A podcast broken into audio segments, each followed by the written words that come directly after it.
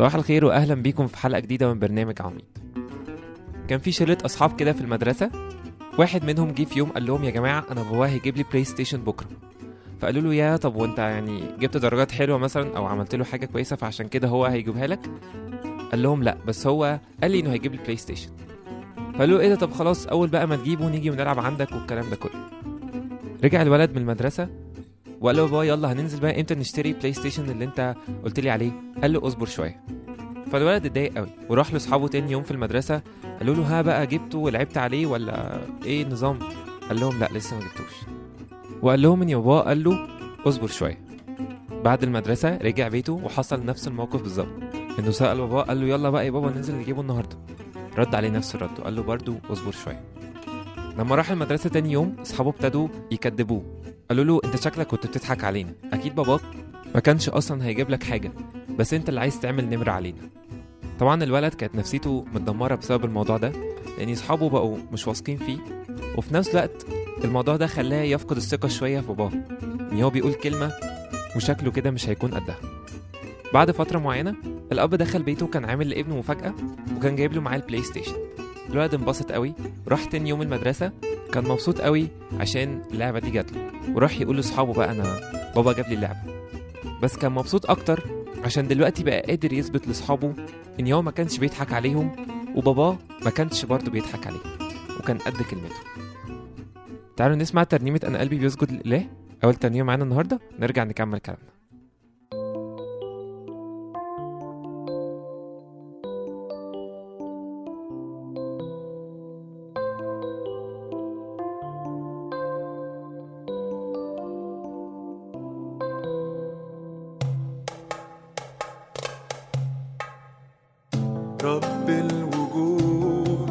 يا إله الكون حبك يا يسوع أنا لي مديون. رب الوجود يا إله الكون حبك يا يسوع أنا لي مديون. قدام حنانك سيدي أنا بركع وانحني.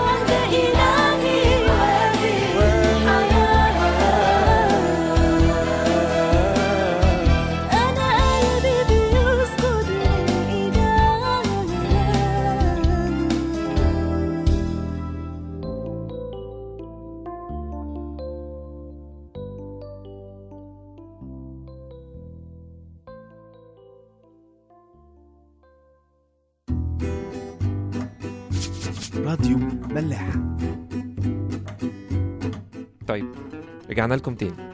جملة كنت قلتها قبل كده هنا في برنامج عواميد إنه أصعب حاجة بنواجهها في حياتنا هي الانتظار. زي ما كنا بنقول في القصة دي إنه بابا الولد كان بيقوله كل يوم ماشي استنى اصبر مش النهاردة. أكيد كان ليه هدف معين وكان شايف إنه في وقت مناسب عشان يدي ابنه فيه الهدية وهو بس اللي كان شايف إمتى الوقت المناسب ده. يمكن الولد كان في رأيه إنه يا بابا هات البلاي ستيشن ده بأسرع وقت ممكن على الأقل عشان ما يبقاش منظري قدام صحابي وحش. يمكن أنتوا فهمتوا شوية اللي إحنا عايزين نتكلم عليه النهاردة.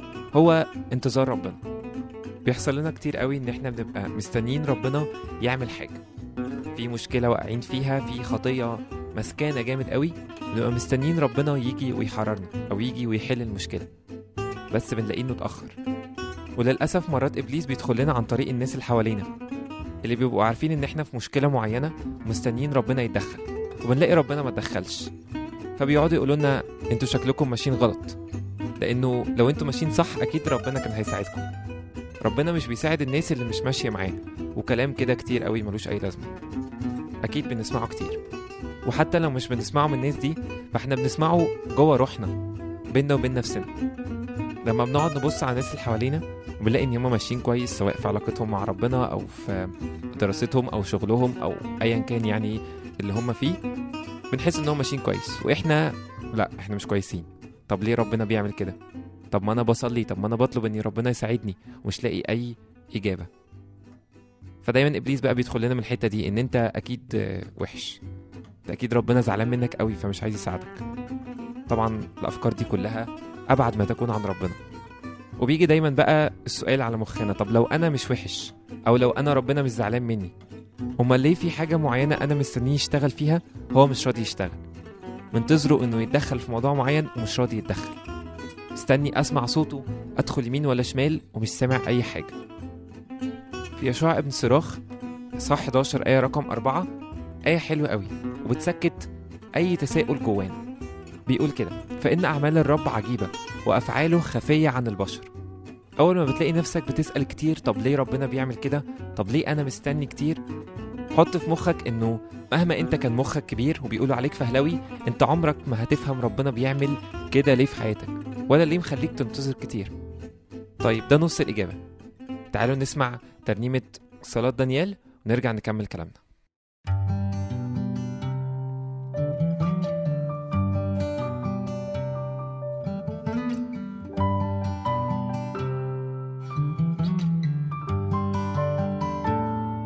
أمل أذنيك يا إلهي؟ واسمع صلاتنا. افتح عينيك يا إلهي. وانظر لضعفنا لأنه لا لأجل بل لأجل مراحمك العظيمة. يا سيد اسمع يا سيد اغفر يا سيد أصغي واصنع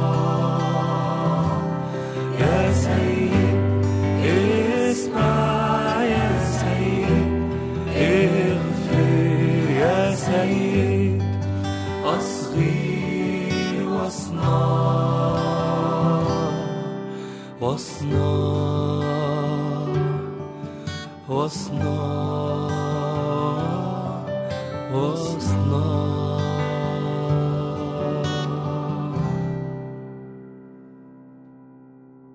أخطأنا وأثمنا وفعلنا الشر وتمردنا وحدنا. وصاياك وعن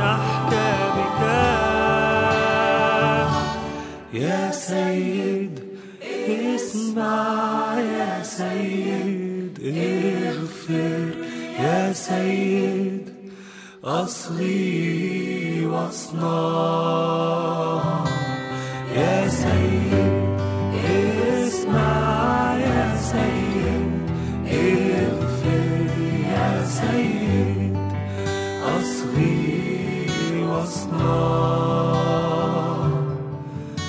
واصنع واصنع أصغي واصنع يا سيدي.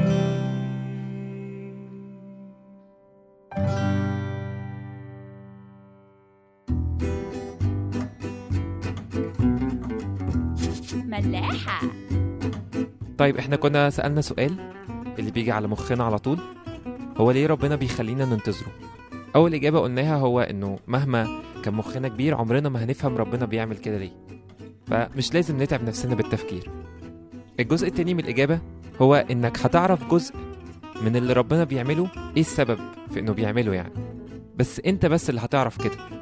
مش حد هيجي يقولك على فكرة ربنا مخليك تنتظر عشان يعلمك كذا كذا كذا كذا. لا أنت بنفسك لما تختبره ولما تستنى فترة الانتظار اللي هو حاططها لك دي انت بس اللي هتعرف تقول هو ليه ربنا خلاني انتظر؟ أو ليه خلاني اقعد فترة مش سامع صوته اني ادخل يمين ولا شمال. عارفين لما بنخرج كده من تجربة أو حاجة بنسمع كتير قوي حد يقول على فكرة أنا فهمت ربنا ليه دخلني في الموضوع ده عشان يعلمني اني اصبر عشان يعلمني اني ما اتسرعش مثلا في اتخاذ قراراتي بعد كده. أكيد كلنا عدينا بحاجات زي كده. بس الفكرة إن دروس ربنا عمرها ما بتخلص. يعني هو مش بس هيعلمك حاجة أو فضيلة معينة وهيقول كفاية عليه كده. لا ده عايزك تبقى أحسن واحد في الدنيا. داود في مزامير كتيرة قوي ليه بيتكلم عن حتة الانتظار دي. في مزمور 40 أول آية خالص مكتوب كده انتظارا انتظرت الرب فمال إلي وسمع صراخي. وفي مزمور 69 آية رقم 3 بيقول كده تعبت من صراخي يبس حلقي كلت عيناي من انتظار إلهي. زي ما كنا بنقول إنه الانتظار هو أصعب حاجة في الدنيا. كمان ربنا في حتة حلوة قوي إن هو كرييتيف مبتكر. خلاك مرة تنتظر كتير قوي ونجاك بطريقة عجيبة. بعديها بفترة خلاك تنتظر في موضوع غير الموضوع الأولاني وأنقذك بطريقة تانية بس عجيبة برضه. اوعى تتوقع ربنا هيعمل إيه لأنه هيفاجئك إنه بيعمل حاجة out of the box خالص حاجة عمرك ما هتتوقعها. فلما تكون في مشكلة وتلاقي انه ربنا متأخر عليك أو مخليك مستني ومش راضي يحل المشكلة دي وتلاقي إن كل البيبان اللي أنت كنت حاطط عليها أمل إن هي تفتح طريق اتقفلت قدامك توقع قوي إن هو عنده باب باب عمرك ما هتشوفه ولا بعينك المجردة ولا بعقلك البشري بس النهارده ربنا بيديك وعد صريح قوي مكتوب في أشعية 49 عدد رقم 23 آخر حتة من الآية. بيقول كده فتعلمين أني أنا الرب الذي لا يخزى منتظرون. وعد صريح قوي من ربنا لكل واحد فينا. بس يا ترى مين اللي هيستنى؟ ومين اللي هيصبر فعلا لخلاص ربنا؟ اللي بيستنى ربنا عمره ما هيندم على إنه استناه ولا إنه اتكل عليه. تعالوا نسمع ترنيمة انتظر الرب يا نفسي. نرجع نكمل كلامنا.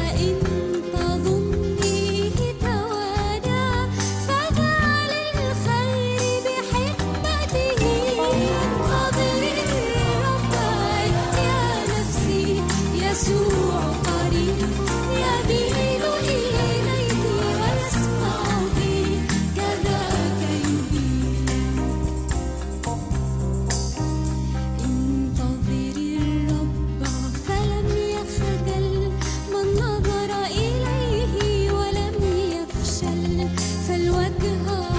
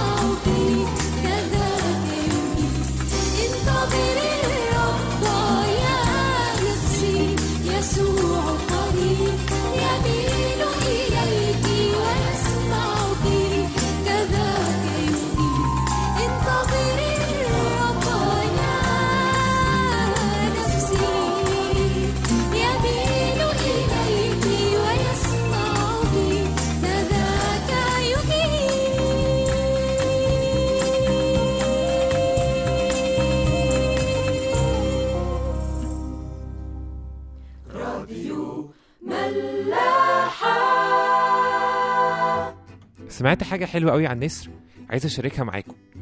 النسر هو أكتر طائر بيعرف يطير لارتفاع عالي قوي. يعني هو الطائر الوحيد اللي بيعرف يبص للشمس. كنت سمعت في مرة إنه في طيور اسمها الجوارح. دول أعداء النسور. لما بيبقوا عايزين يهجموا على نسر معين أو ياخدوا منه فريسة النسر بيستخدم الميزة اللي عنده. إن هو الطائر الوحيد اللي بيعرف يبص للشمس وهو بيطير. فبيقعد طاير وهو باصص للشمس ورايح ناحية الشمس. فالطيور الجوارح دي مهما قعدت تجري وراه مش بتعرف تكمل بتلف وترجع تاني. لأنهم مش قادرين يبصوا للشمس زي ما هو باصص.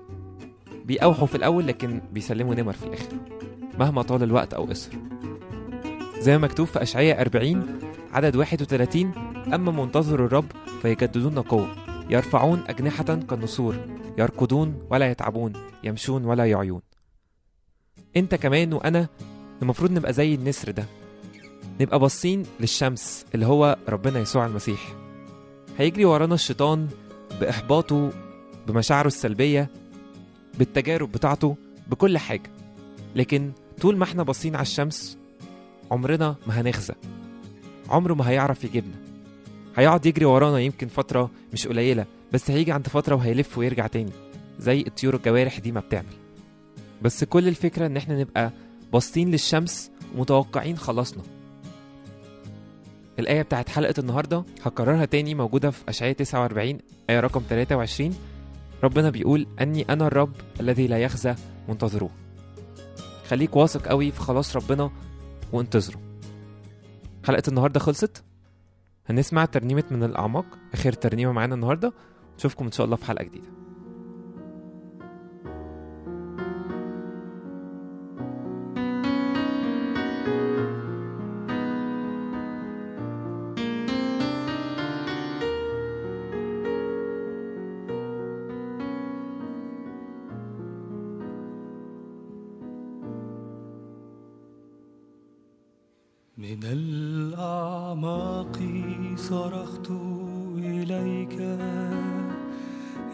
سيدي استمع صوتي لتكن أذناك مصغيتين إلى صوت تضرعي. إن كنت للأثام راصدا من يقف أمامك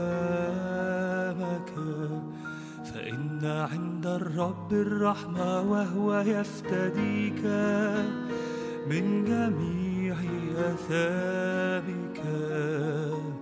إن عنده المغفرة والحنان.